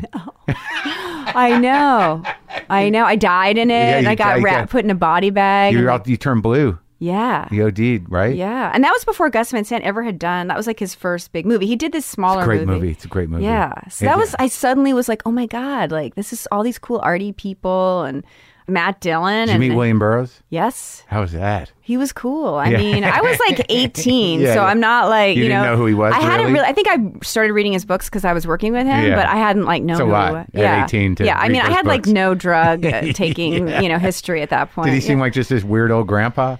I mean, no, they just seem like these weird. I remember like James LeGros saying like you should read Charles Bukowski and John Fonte, and I'm like, oh, there's all these interesting people I can read, and they're like, listen to Tom Waits, and I'm like, wow, no one at my high school was ever into all this cool. I'm like, I felt so cool. I'm like listening to Tom Waits and like reading John Fonte and Charles Bukowski. I'm like, I've really made it You're into in, the cool man. circle of like art arty people. It's very LA though. Those Yeah. three things. That's sort sort of wild. You've got William Burroughs there, who's the grandfather of all that shit. But like you know, those guys, those three are LA people. You could have seen any of them. Mm-hmm. So all right, so now you're you're moving, right? You're drugstore cowboy. Things Mm-hmm. are happening. yeah, things are happening. I started to feel like, oh my god, you know, maybe Yeah. I'm gonna like break out, and I like met all these interesting people. But you know, it's hard being an actor. Like, I, Yeah. you know, I kept working, but it wasn't like then I suddenly like got every job I ever wanted. We did some like movies that like I don't Yeah. remember that were probably movies that that weren't as big as they could Yeah, be. yeah. But like you did work with Lawrence Kasdan. on Yeah, and I got to Love work You with Death. Jessica Lang, and I Jessica did some Lange. cool things. Like, um, and I supported myself as an actor, which I'm like so grateful for. Well, this I Love You to Death. I kind of remember that movie. What was Yeah, I that had a small about? part. It was basically about how Kevin Klein was cheating on his wife, who was played by Tracy Ullman. Right. And basically, I was like one of the girls he was cheating on with. Did you meet River Phoenix and everybody? Yes, I can't believe he died. It's so so many people have died. It's I so know. sad. Yeah, right? He was so nice. Yeah. But getting back to David Lynch, he's got you Yeah. meditating. He sucked you into TM. and you do the TV show. Yeah. And then you do the movie, and you're like 20, 21. I guess so. Twenty one. Yeah. Yeah. maybe. Yeah. hmm But then you do like before where how far away is um J- Um, well, then I okay. Then Swingers, The yeah, I remember you biggest in things. Swingers, then it was yeah. like years later that I was in Swingers, and then I was in Boogie Nights. And But yeah, but then- you did that two girls and a guy. Oh with yeah, I the- did that. That was actually after Boogie Nights. Um, Oh, it was it came out? yeah, I worked with a lot of before sexual the- harassers. Well, no, I know. Well, that's right. Toback was I managed like, to hit a lot of those people on that list. Um, yeah, Toback directed Two Girls and a Guy, which was actually he did not sexually harass me, even though I could see that he, I'm sure, did sexually harass a lot of people. But um, yeah, But he that, was one of those guys. He was like not just a harasser. no, he was a just like predator. a gambler. He was, He was like, a predator. no, was he like- was like he would like okay, our whole shoot. Maybe Yeah. we only had like two weeks. We shot that whole movie in like two weeks or two and a half weeks. He would go away at lunch and he would come back late. Like that's no one would ever do that in a movie that only had two and a half weeks. Yeah. and we'd be like, where is he? And they'd be like, I think he's gambling or Right. I don't know, or maybe he was trying to have sex with someone. Yeah. But like he would be like an hour late. We're sitting there with like Robert Downey Jr. We're like, where did the director go? how was I don't Downey at that point? he had just come out of his like drug phase, so he was getting drug tested every day. He had somebody with Had him. he done who was, jail? like, no, he testing wasn't his- jail yet. That came later, I think. I'm not sure. All I know I is think it that got he was bad like for on a him drug again. watch. Mm-hmm. Oh yeah. Okay. Yeah. So so that was odd. That was show business. So like outside of Toback, like before that, who he worked with Gus a few times. You worked with some women directors, but Yeah. who were the other predators? Oh, there's so many on. Well, Israel Horovitz, gross. Have You worked with him? No, but I dated his son when I was 19, 18. Oh, I dated his son around the time of Drugstore Cowboy. Was his name Mike? Is Uh, it Mike? Adam A- Adam Horowitz. from the Beastie Boys. Yes. Yes. And he basically, um, after I dated Adam and we broke up, I auditioned for one of his plays. And um, after the audition, I was riding down in the elevator. He's like, let me walk you out. And so he gets in the elevator and then he just pushes me against the elevator, sticks his tongue down my throat. I feel like he might have said something about, like, what are we going to do about us? and I was just like, What? what are you talking about? And then I just got out of the elevator and I just never talked to him again. And then I heard him saying later, like, Heather's so ungrateful. I don't Oh, know. really? She, yeah, I don't know because I think he helped me when I was with Adam. Like he recommended me to this acting class in New York that I went to with like. so is Ange- this before like Boogie Nights and Yeah, this is everything? way before. It was Oh. like after Drugstore Cowboy. Yeah. But then a lot of women recently came out about A that. lot. A lot. And then About Horowitz. The thing that was really disturbing was that like a lot of women came out in the 90s Yeah. and and and they weren't taken seriously and they were like, "Oh, these women are high strung or, you know, and they didn't do anything about it. And so 20 years later, more women came out or some of the same women came out again.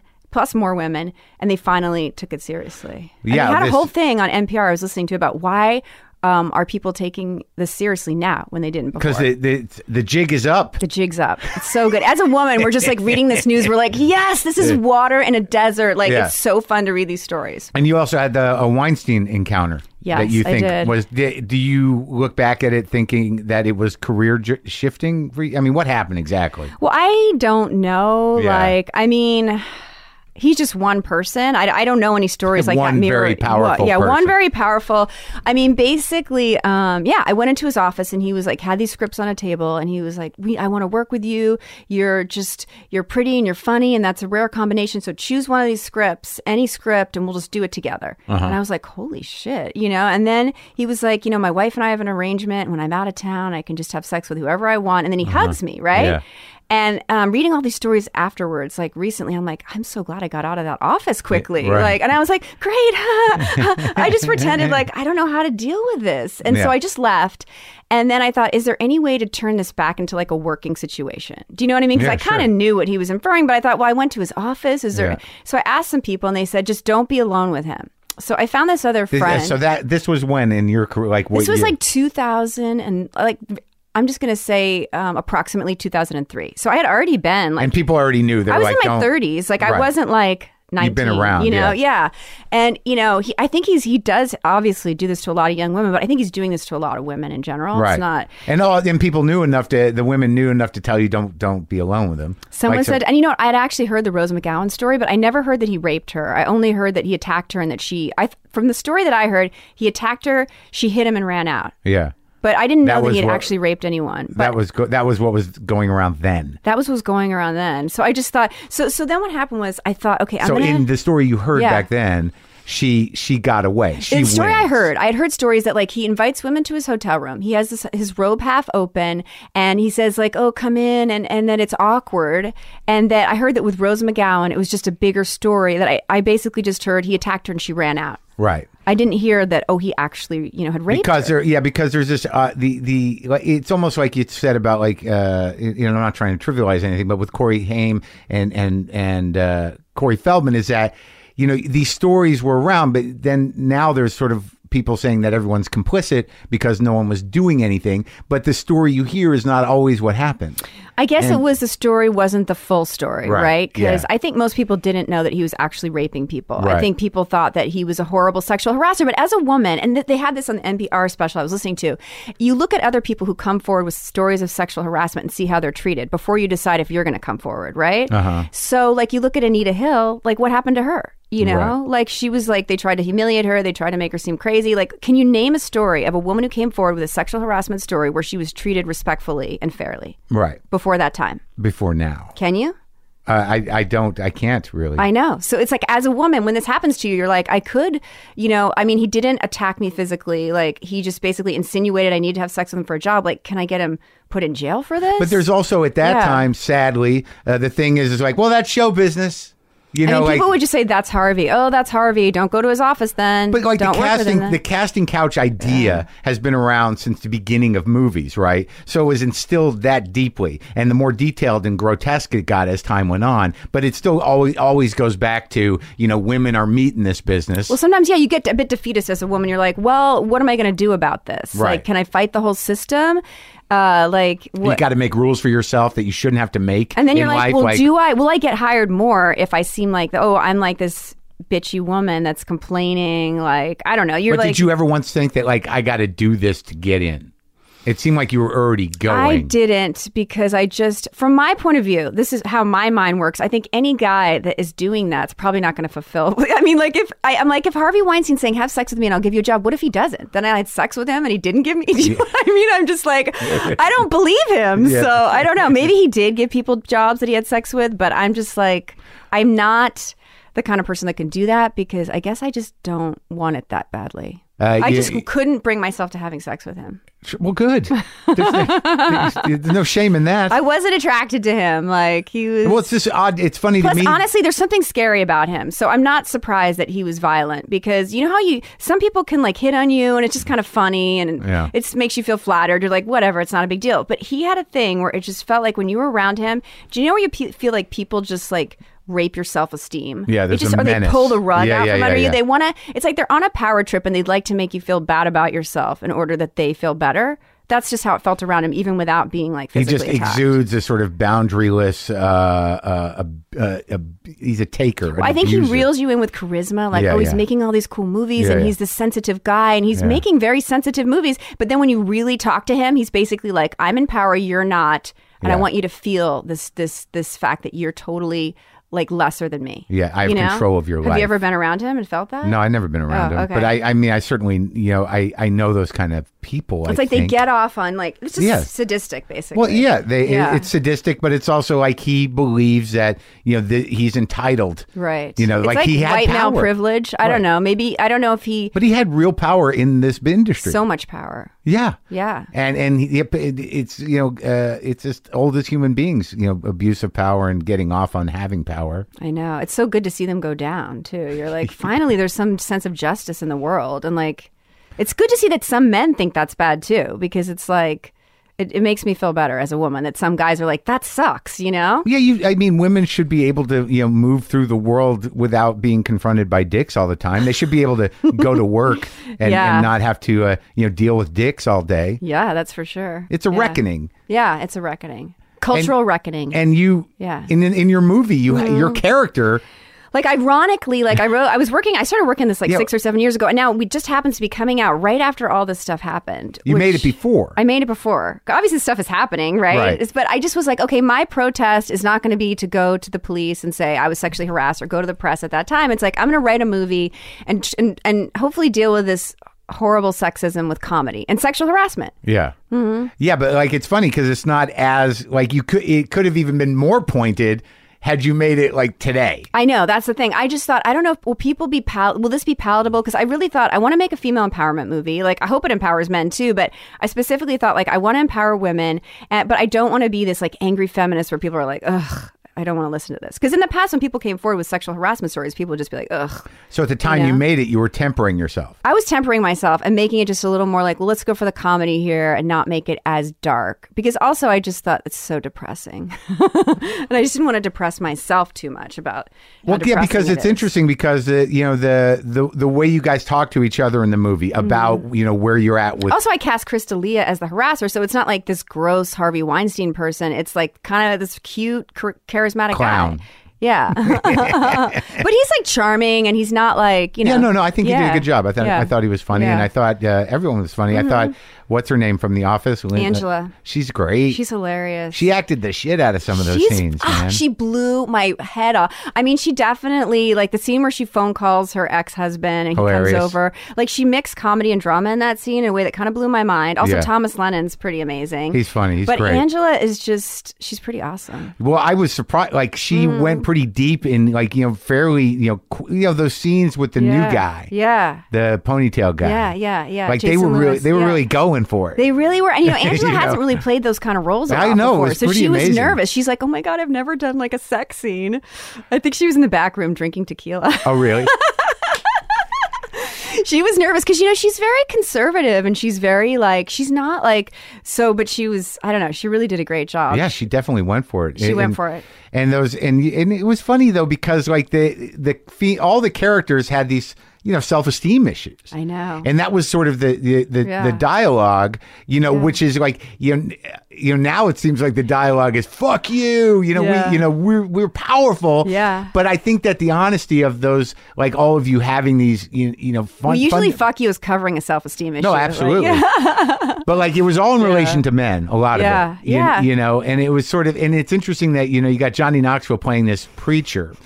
You know who shows up later? I don't want to spoil anything. yeah, yeah. But uh, but you come from religion. I do. Yeah, my family's very religious, Catholic, and basically the scene in the beginning where the dad and the daughter are sitting watching a TV show. For me, it was The Love Boat, but we couldn't p- p- afford the rights to that. Right. But I used to watch The Love Boat with my dad, and he'd be like, "The- "See those people going into that hotel room? They're having premarital sex, and you Yeah. can go to hell for that."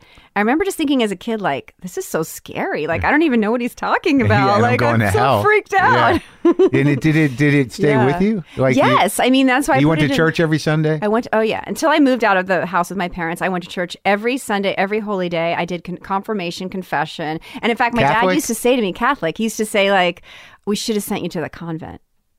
really? Well, that's I, that's something that I think Catholic Or we fathers should have have sent you said to for Catholic generations. school. He's like, Right. "We should have sent you to Catholic get Mm-hmm. school." thee to a nunnery. yes. Yeah, well, you, I mean, Catholic school happens. You got, you, I, I guess know. you got lucky. You got out. You didn't do it. I was I was watching that movie Novitiate, and there's this scene where like it's all about beating up on yourself, right? Yeah. I'm like, because I do that to myself now sometimes. I'm like, well, this is where I got it, and they give From these church. girls a whip. Yeah, Yeah. they're like, if you are haven't been a good Catholic, hit yourself with this whip. And I thought, oh, th- I feel like that I was kind of brought up to be like that. It's like, oh, if you've been bad. Beat yourself up a lot Mentally. and try to be better. Yeah, mentally. Yeah, I didn't use an actual whip, but mentally. So that really, so you really were, uh, you were, you were, you were in it mentally. Hell existed. Well, I feel like heaven why, wa- it was yeah, why possible. does religion bring us up to have like fear and shame around our sexuality? When ultimately, Go- if God created us, isn't our sexuality part of that? And shouldn't we embrace that as like a beautiful part of ourselves? So Yeah. it seems like a, a opposite doesn't make sense. Well, Yeah, and you cover Yeah. that in the movie. Yeah. Well, no, I thought I like, feel there- like that was my personal journey. So I just put it in a movie because I thought, I don't see anyone telling this specific story. And I felt like to me, I went through it in my life and I thought, when I was younger, I felt like, all right, and I think this is common with women, though I'm sure not all women, but I felt like I liked sex, but I didn't love it. I'm Yeah. just like, oh, like, let me just do what I think the guy wants. But I didn't really fully know what I liked because I was just like, I don't really get it and I'll just try to please the guy. Mm. Yeah. So then I think I reached a point where I was with someone and I'm like, oh my God, I finally get why people like sex. Do Right. you know what I mean? And One- then I thought, like you, what you said, oh, this must be love. I have to be with him for the rest of my life because now I've realized that my sexuality is spiritual and beautiful. And so I'm in love. And it's this guy that's making me feel this way instead of just being like, oh, I just had this epiphany. yeah, well, yeah, or know? also like that's what it's supposed And I to be think like. women, as they, as we get older, can Yeah. enjoy sex more. I mean, like I'm saying, it's not all women, but I know for myself and other a lot of other people I know, you kind of get more into your body, you know, Uh-huh. and learn how to enjoy it more. Well, yeah, well, I think there, there, you know, the there's a part of that movie where somehow or another you managed to do a fairly extensive masturbating scene. That was, you know, as a viewer, just completely. I felt like I was interrupting. I felt like I was like, you know, maybe I should let her be alone. Like, you know, like there's, it was so non-sexual to the viewer. but it was kind of funny. That's the thing. Well, yeah, I was kind of going for humor because Eh. Right. I'm like, okay, it's not a porno, so Right. I guess I was going for humor. Like she's kind of having a little Right, trouble. no, right, yeah. And then in the second scene, I wanted it to have more of like a spiritual, like so that she finds herself, you Right, know, through right. like, oh, you can give yourself a sexual Yeah. orgasm. Yeah, I don't and then, know, the, you then know? the stars go. Yeah. Right, you're right. You figured it out. But it was just sort of funny. It was so kind of like passive. Do you, you know what I mean? Like, you know, I guess I'll put the headphones on. You know, it was definitely. Well, you know, it's like okay, when you break up with someone and you just had really good sex, Yeah. Mm-hmm. you're like, okay, well, I guess I should masturbate. And you're like, it's just not the same, and you're just trying to find that sexuality inside yourself without another person. yeah, you can find it. You can, but it's, it takes a while. yeah, so yeah, it's yeah. harder. Well, you well, I'm know. glad that you put that out there to help people. Like, you know, just take your time, find the right music. and you went manual. You didn't go no machines. I know. Actually, some people offered us money, like these different like dildo companies. Were like, if you use our dildo, we'll give you fifty thousand dollars for your Oh, budget. wow. And I'm like, I don't know if that's what I'm trying to say with the movie because I'm Yeah. trying to. I don't We're- know. I'm not we're- trying, trying to sell a product at that moment, but we Yeah. were offered money to use sex toys at that moment. Oh, yeah. Well, and but you know, I think uh, you, you made the right choice. yeah. And all right, so let's like going back to you know the because there is a lot of spirituality and a lot of uh, in the movie, and a lot of sort of coming uh coming into people's selves, Mm-hmm. you know, right? Uh, but how are you doing y- y- yourself? Are you you all right mentally these days?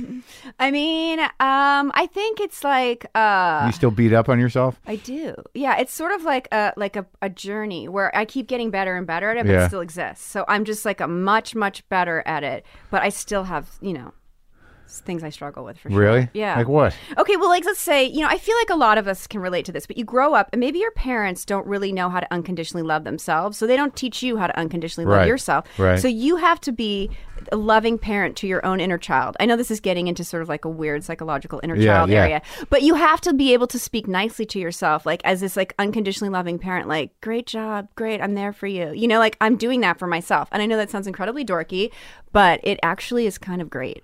No, I, I, I completely know what that's like. I, I think that's true that you have to learn how to self parent uh, after a certain point. Yeah. Or else you're, 'Cause you're gonna like, be- okay, my parents tried their best. They definitely did some good things. Some things were not as good. So I have to correct that inside myself. Yeah. Because you internalize some of the bad patterns or something. And so then you're like, okay, how can I be more loving in this moment? And I guess I was always brought up, maybe through religion and being a woman, to think I need to take care of other people first and not myself.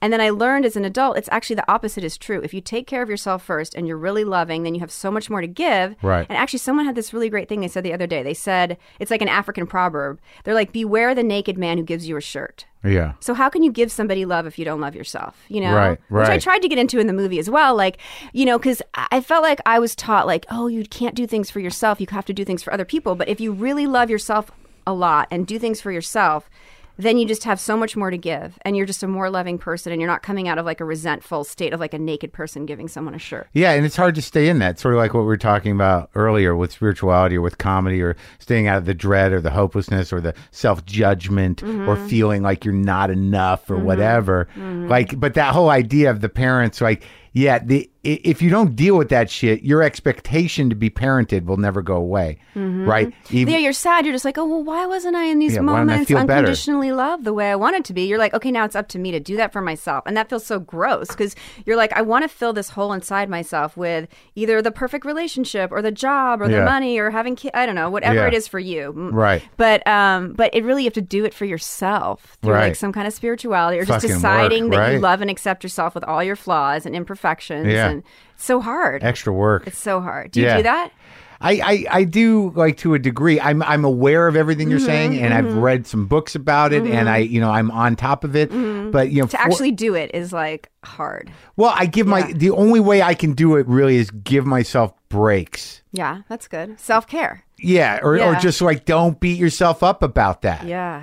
You know what good it, Yeah. what it, you did it. Yeah. You know even you know and sometimes it's as stupid as Yeah. a candy bar. So like Yeah. you know you can fucking you can have one candy bar. That's fine.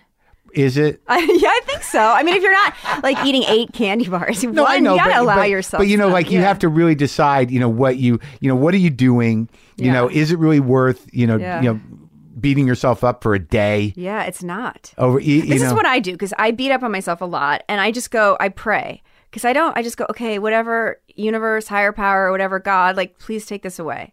you do that. Yeah. Is that from it's so the- hard. Do you uh, do Yeah. you still have belief? in God? Um, I mean, I don't believe in like Catholic. Though I mean, there's really like nice Catholic people out there who are Yeah, doing sure, great stuff. sure, but yeah. personally, for me, it doesn't really work. I Yeah. just believe in like spirituality. Right. Uh, Yeah. There's also, something. I just feel like it's so dumb. Like, why are all these religions like hating each other? Like, we're all just trying to find spirituality and the same thing. And like, yet we decide like, if you're this religion, you're going to hell. Like in the Catholic religion, if you're not a Catholic, you're going to hell. Yeah. That is so sad. yeah, especially for What are me we, like, because I'm condemning? going. but I mean, I'm like, why? But every religion is kind of snobby. Like Jewish people are just like, oh, if the mother's not Jewish, then your child's not Yeah, Jewish, and you're yeah, not whatever. So it's like every religion has this weird snobbery around their own way of seeing God, and it's just like, why can't we be more open minded and be like, great, you're another religion, that's what works for you, that's fantastic. You're Muslim, that's fantastic. Yeah. Like whatever connects you to like love. just don't do hurt it. me. Yeah, just, Just uh, don't, don't, don't kill people Yeah, in the don't name kill. of your Obviously, religion. killing people's terrible. Yes, and a, but a just- lot of religions have done it. They've all I done know. it. It's like somebody said, more people have been killed in the name of God than in the Satan. Sure. You know, it's like Sure. everyone's killing each other and being like, I'm on God's side. Right, you know, right. but what if we're like all just struggling along trying to find spirituality and like there's really no difference? Trying to find a point. You know, Yeah. what what do we do with this amazing self awareness? You know, Totally. How- what do we do with this knowledge of our own death? How do we, you know, make it okay? What do you do? I don't, what do I do? Yeah. Comedy. Try not to think about it. Yeah. you know But what how I do we mean? know Like- death is bad? Like, how do you not know that maybe death is great?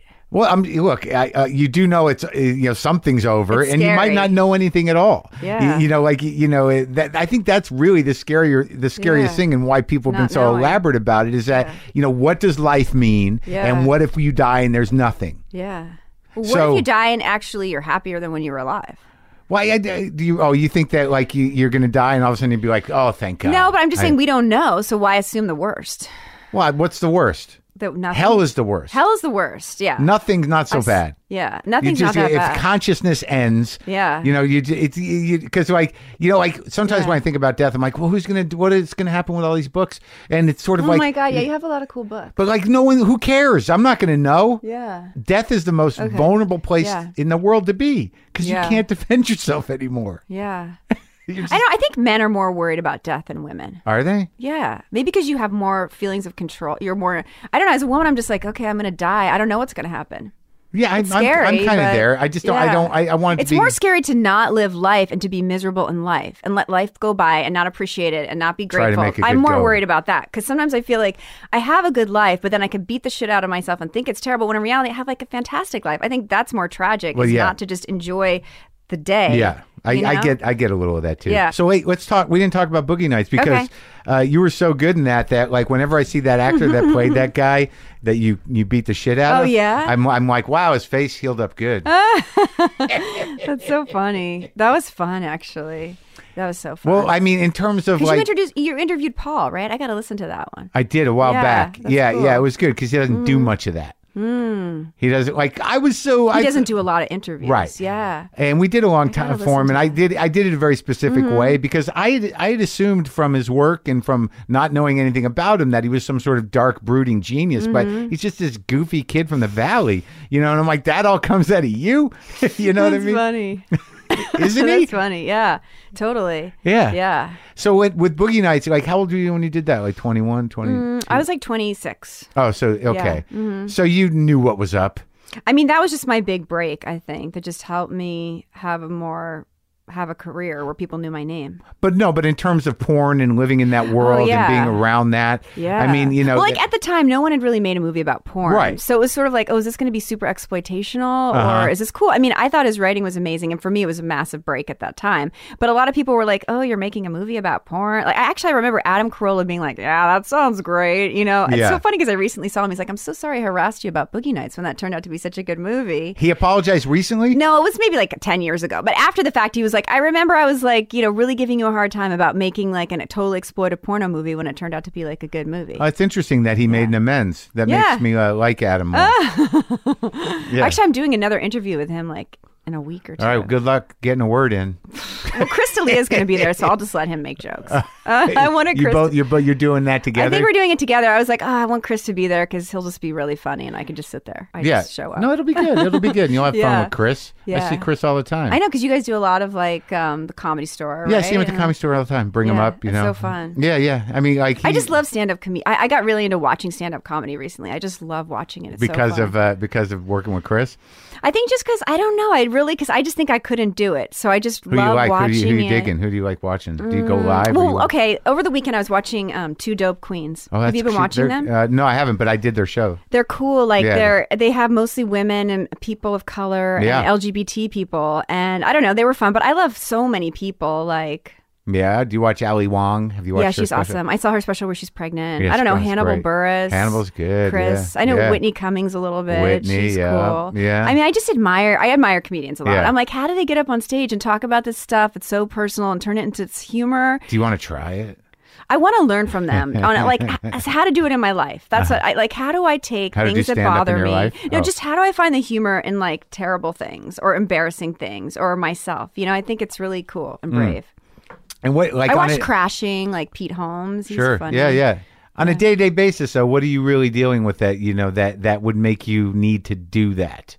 Like you know to uh, to actually have it pressing, sort of like how do I stop this from ca- happening? What do you mean, like? dark- Like like yeah, the thoughts. Oh, like, the thoughts. Oh, yeah. Any day. Like, actually, somebody said something the other day. I thought it was so poetic. He goes, "I wake up every day with a storm in my brain." Yeah. And Oh, I thought I can relate to that. Like sometimes I wake up with a storm in my brain. I'm like, how do I get these? For me, the worst time is the morning. Like I'm Uh-huh. kind of depressed in the morning. Then the rest of the day, I can get in like a better mood. But yeah.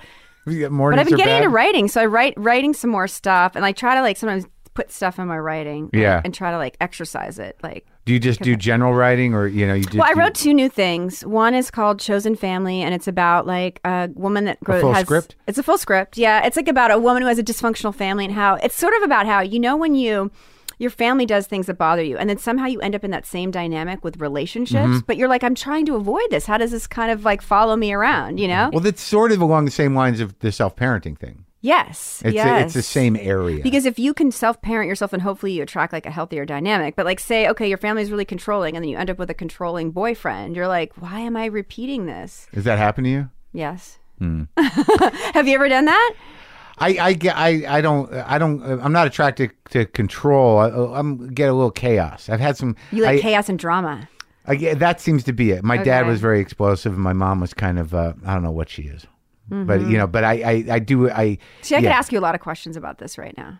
yeah Yes. why you just get done with something or are you in something? No, no, I'm just interested in like your parental dynamic.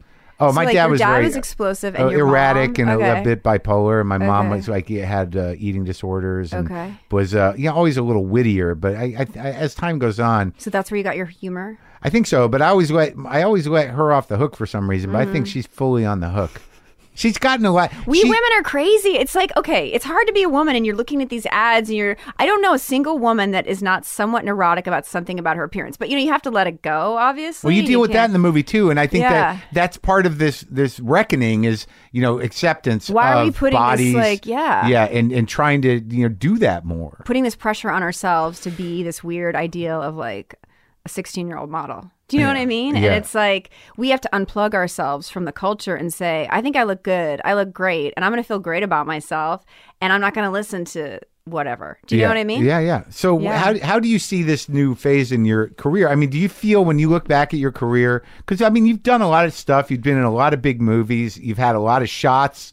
Um, Yeah, I've been lucky to And, work. Yeah, for you sure. Mm-hmm, work a lot. Now, what made you all of a sudden sort of like write, direct? Like, was there a moment where you're like, uh, you know, I'm, I'm, I'm uh, y- you know, I got to take care of myself in another way. Well, I think okay. On one level, like as an actress, you're like, I really hope like a guy hires me for the part of my lifetime that will help me express my creative potential. But you're like, maybe he's not going to, so I better hire myself.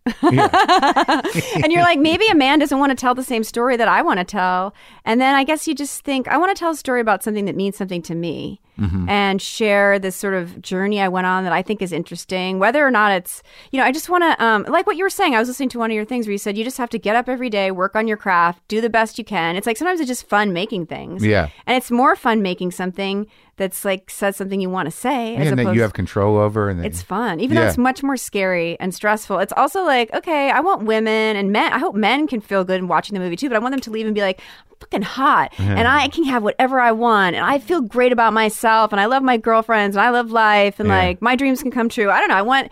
I feel like I watch a lot of depressing movies. I feel like women's roles in movies can a lot of times we're like the supporting character that like someone's trying to kill us, someone's stabbing us, some guy's trying to save us. It's just like we're not that empowered in most movies and I'm just sick of watching those movies. I want to watch a movie with like a heroine I can relate to that is empowered that I can feel happy about. yeah, Yeah. yeah. And so, like when now, uh, this is your first directing, first yeah. time, First time. and first time writing. First time writing. So who did you did you did you lean on people? Did you? Yeah, I have this friend. His name's Michael Nichols. He's a huge fan of your podcast, actually. He was like, You got to get on that podcast. Yeah. It's the best one. And so, my friend Michael Nichols and Julia, his wife, they, um, I wrote, okay, I was going through a breakup. So, I started, I had kind of started How long writing were the you script. with the guy? I was with him for like a year, but I'd, I'd started writing the script based on this group of friends I was hanging around with, and then um, and then I went through this breakup and I was feeling sad, so I'm like, how can I write about the stuff that makes me sad and just trying to make myself laugh and perspective? So I was doing that. I just kind of wrote it to crack myself up, and I gave it to him, and he was just very encouraging, and he was just like, you should keep writing, and then he was like, you know, you should direct this because I was like, maybe I'll get a director because I had worked developing projects for ten years before, trying to make movies about women. I tried to make the Triangle Factory Fire story. I tried to make this like romantic sex comedy about this woman who's insecure that no guy will As a ever producer, have you sex mean? with her as a producer and actress. And people kept saying to me, like, nobody cares about women's stories. If you want to get a movie made, write about a man. And I was just like, what? And and it was so frustrating, you know? Yeah. And then I think I wrote this about my frustrations with relationships, my frustrations with Hollywood, trying to make movies about women when people were just telling me that nobody cared. And they were just like, unless you're one of three women, like you're not gonna like there's the three biggest movie stars and they get to do that. But other than that, all the rest of the women, it's like you can be the supporting role if you can get, you know, Right. a big movie star to play his wife or yeah, yeah, something. you yeah. know? Right. Yeah. So you just took it into your own hands. So I was just like, "Ugh, I'm just going to write this down about my frustrations. And I'm like, well, maybe I could make this for not a huge budget. And then we found this financiers my friend michael who loves your podcast found these financiers and then they basically ended up not having the money so we had to completely fold after we had hired the whole crew and cast the whole movie Oh. completely fold and then we found another financier his name's bill scheinberg and he's amazing and um He's uh, part of this Hollywood family, like Sid Sheinberg and Lorraine Sheinberg, and yeah. Um, and he just really supported us. And so then, luckily and weirdly, this movie's coming out right now when people care about women's issues. Where maybe if we happened the year earlier, we would have come out at a time where maybe nobody would be as interested in this Right. Right. subject. Yeah. So So the timing's good. the timing's good. And now, when you do, like, 'cause it is, it is a comedy, and comedy's Mm-hmm. not easy. And you know, uh, did you b- show the script to funny people? Yeah, I did. Like I did. who? I got help. Well, Molly has a friend, um, Steve Korn. I don't know if you know him. He's he wa- he read it and he gave me some things. Molly who? Shannon. Eh. Molly Shannon. She's in it. Uh-huh. Yeah. And um, she, you know, and then I just, I let a lot of the actors improv. I just say, look, if you come up with something, just try it out, Yeah. you know, and then if Yeah. it doesn't work, I'll tell you not Yeah. to do it. So, I mean, then you have like Thomas Lennon and you're like, he's like, I love you somewhat. Mm-hmm. It's like, I care about you deeply without loving you. He comes up with these lines and you're like, I care about you deeply without, lo-" you know, when someone is like Yeah. giving you this half hearted love Yeah. and you're like, this is so hilarious. Like Yeah. he came up with so many funny Yeah. things. Yeah. He was good. He's just Mm-hmm. like, you look horrible. Well, let, let me ask you about like because I'm dating a painter, and you know Mm-hmm. we notice that uh, that there's a lot of artists, and they're you're the the conception of them was Mm-hmm. you know not great. Well, I mean, to be honest, okay, there was a guy like that character, but he actually was not an artist. So I took a boyfriend I had who was an artist and combined him with this other boyfriend. The- the light who did a lot of artist? drugs. Oh, okay, Yeah, yeah. the light artist. Um, so it, I'm not trying to like diss artists, but I'm just saying he had like a free spirited lifestyle that wasn't like a nine to five guy. Sure, sure. And what uh, Yeah. about Thomas London's character? That was that Oh, based that's on? right. Because Um, he's like out of nowhere, you're like, oh, he's a big painter. I mean, to be honest, I have a bunch of friends Yeah. and different, you know, a lot of stuff is either taken from like friends or like, or me. I, I combined a lot of people, you know, like me or different experience friends I've had. Yeah. Friends, Uh-huh. yeah. boyfriends, ex husbands, husbands. You know, I have a lot of, fr- I have, Have you one been friend. married? I've never been married, but I have girlfriends and they obsess on a guy, you know. And when you're watching from a distance, you're like, why are you obsessed on him? Like, he didn't really treat you that great. Like, you know, Right. somebody, you know, why are you? And so I, I told the story about Angela's character because of that. Oh yeah, yeah. She's obsessed felt- with her ex husband. Right. Yeah, and, and that happens. Yeah. Yeah, yeah. I thought they were, you know, your story and her story. you know, I can completely, you know, relate to the other side of those. Yeah. And, so I hope uh, men can relate to it, you know? Sure. Yeah. And the and the one that seemed younger. The, Yes. That uh, what's her name? Stephanie Beatrice. Yeah. That Yeah. that relationship seemed like something from when I was younger. That's the thing. I Yeah. feel like I've been in that relationship. I have friends where you're just like, I never asked for what I wanted because I was too afraid. That's so sad, you know? And you're just like, let's just have the unconventional relationship where we don't commit and we're not monogamous because we're doing this new thing. And I have a friend that did that. And then the guy ended up getting married. And she was like, but, but. well, what do you think that is? Like they're not asking for what you want because it, it'd be threatening, or they take it as an insult, or is it just you know a program in your brain? Because I know that like as the guy on the other side of that at different points in my life. It's very hard for people to hear things like that without thinking like, no, what I don't do it right. That's funny. You know? I think like I don't know. I think okay. I think as women we're sort of overly programmed like to take care of everyone. So sometimes and it doesn't really help because you're not sometimes honest with the other person like this is what I want. Yeah. Like really that character wanted to say to him, you know, if you don't want to date me monogamously, let's break up. Do you know? But Yeah. in reality, she's like, I'll just hang in there hoping. It's like looking at a guy as a project or looking at his potential, like maybe I can change him. Like he's got all this great potential. that's If I just hang conscious, around you- acting great, he'll just he'll give me everything I want eventually. But do you you, know? but is that a conscious thought or just in behavior that's ingrained? Do you know what I mean? Like, because it seems like do people really? Th- you know what? I did it. I you know, it's a stupid question. Yeah, you've done it, right? I did once, and it kind Yeah. of fucked me up. It, it's terrible. the codependency thing. it's codependent. Yeah, it's it- but- basically codependency. Yeah, but I, I didn't I didn't think I had that really, and then I went through a wa- know. relationship where I'm like, what the fuck? Like I'm I was doing everything I could to make this woman. I mean, a psychologist would say maybe you're like repeating your parental dynamic where your parent was never really there for you, and if you try to get them, you keep, it's it's so it's so you want to get that person who's not there for you to be there for you, and you it just feels like when you were a kid what you did with your family. So it feels there's something about it that feels delicious, and like, Sure. finally I'll get this love that I never had. Yeah, I wonder if that was it with I and that that was part of it, but I, I just well, ultimately it comes down to like I see something in you that I believe is there, and you're not locking into it. So I'm going to try to control you into becoming Exactly. that thing that I have. I'm going to projected tell you how to be onto And- you. Yeah, exactly. So you can fulfill my fantasy and Or, expectations, or just not make me nuts and sad. I know. Because there's a little bit you can have of that in a healthy relationship That's where funny. you're just That's like, that's my fantasy. Just don't make Yeah. me nuts and sad. I know. Oh, I know. So what about you in relationships? Are you good in them or not really? I'm trying. You Yeah. know, I'm, uh, this one's better because it's not uh, drama filled. You know, I, I went good. through some, you know, some heartbreak and some insanity. You Mm-hmm. know, be, after post heartbreak, and I don't think I've really kind of recovered from it. Mm-hmm. That's hard. Like I, I'm a little, clo- a little cynical, mm-hmm. a little, a little closed up. Mm-hmm. You. Kind of like your character on Glow, huh? A little bit, yeah, yeah, a little bit. That, yeah, that was a, that funny. was that wasn't a big stretch. but uh, you, Yeah. what about you? Um, I guess I sort well, okay, this is what makes me feel good about relationships. Yeah. I just think what if it's totally out of our control?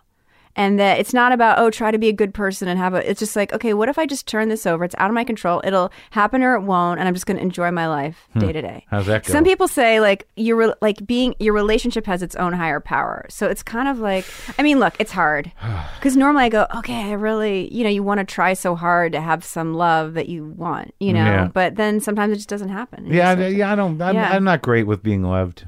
I'm not great with it. yeah, That doesn't feel quite right. yeah. Yeah, you. Well, I mean, whatever they would say, it's because you don't love yourself. So if you love yourself, What then about you, though? I mean, I'm good at like I'm good at it for like a year to two years, and then I'm not as good at it in the past. I what don't know. happens? What I turns? No, I think I don't know if it's just a qu- compatibility question where it's like, okay, they're these great people, but maybe we're not totally compatible. Do they get annoying or? start Different to things. resent Sometimes them? it's me, sometimes it's them. Yeah. Well, Some guys don't want to date an actress who's like doing sex scenes in movies. They're just like, I don't want that. Yeah. you know, or I don't know. It's just you think you can get along with a person that's of a, certain That's a deal personality. breaker, huh? I mean, some guys just cannot deal with that. They're just like not Even if excited just about it. kissing. Even if it's just, I don't know. They're just And you usually you do a lot of sex scenes. You have. I have in the past. Yeah, I don't know. It's like, well, that's like what's a lot of actresses have to do. You Right. know, it's not like or whatever. It's And now you did Um, it to yourself. I did it to myself. I did it to myself. I guess because I'm just I'm interested in sexuality. Yeah. and it's interesting. Yeah, Yeah, it is right. it is. So I just did it from a female point of view. That's Yeah. you. Oh no, I think that's you. Really? Oh. Okay. Sorry. It's my. It's a guy I want to give me guitar lessons. Oh wow! So do you All play right. the guitar? I do. I do. But I'm, I'm sort of. Are you good? I'm good. Yeah. But like I'm stuck. Okay, like because I need. you're to- on the thing right there with the guitar. So yeah, yeah. No, I play guitar. I'm pretty Okay. Mm. good. But like I, I just don't want to do. I want to next level it. Okay. I want to learn some things. Okay. Cool. And maybe I will. That's I, yeah. awesome. I feel like such a dork at 54. I'm like, I'm going to take guitar lessons. I feel like do it. I mean, gonna. why should we stop ourselves from having fun? Just because was it like okay, once you reach a certain age, you cannot do anything fun no, anymore. but my, but in my brain, it's sort Yeah. of like, for what? Like, am I going to start a band? for You fun. know, like- yeah, okay. that's Honestly, right. if you started a band, people would probably listen and go see it. Yeah, but then you're that guy. You're the guy like, yeah, he's a comedian. I guess he's doing a band thing. No, that's what we need another 55 year old dude with a band. That's funny. All right. I'll talk to you later. Nice talking to you. Yeah, this is fun.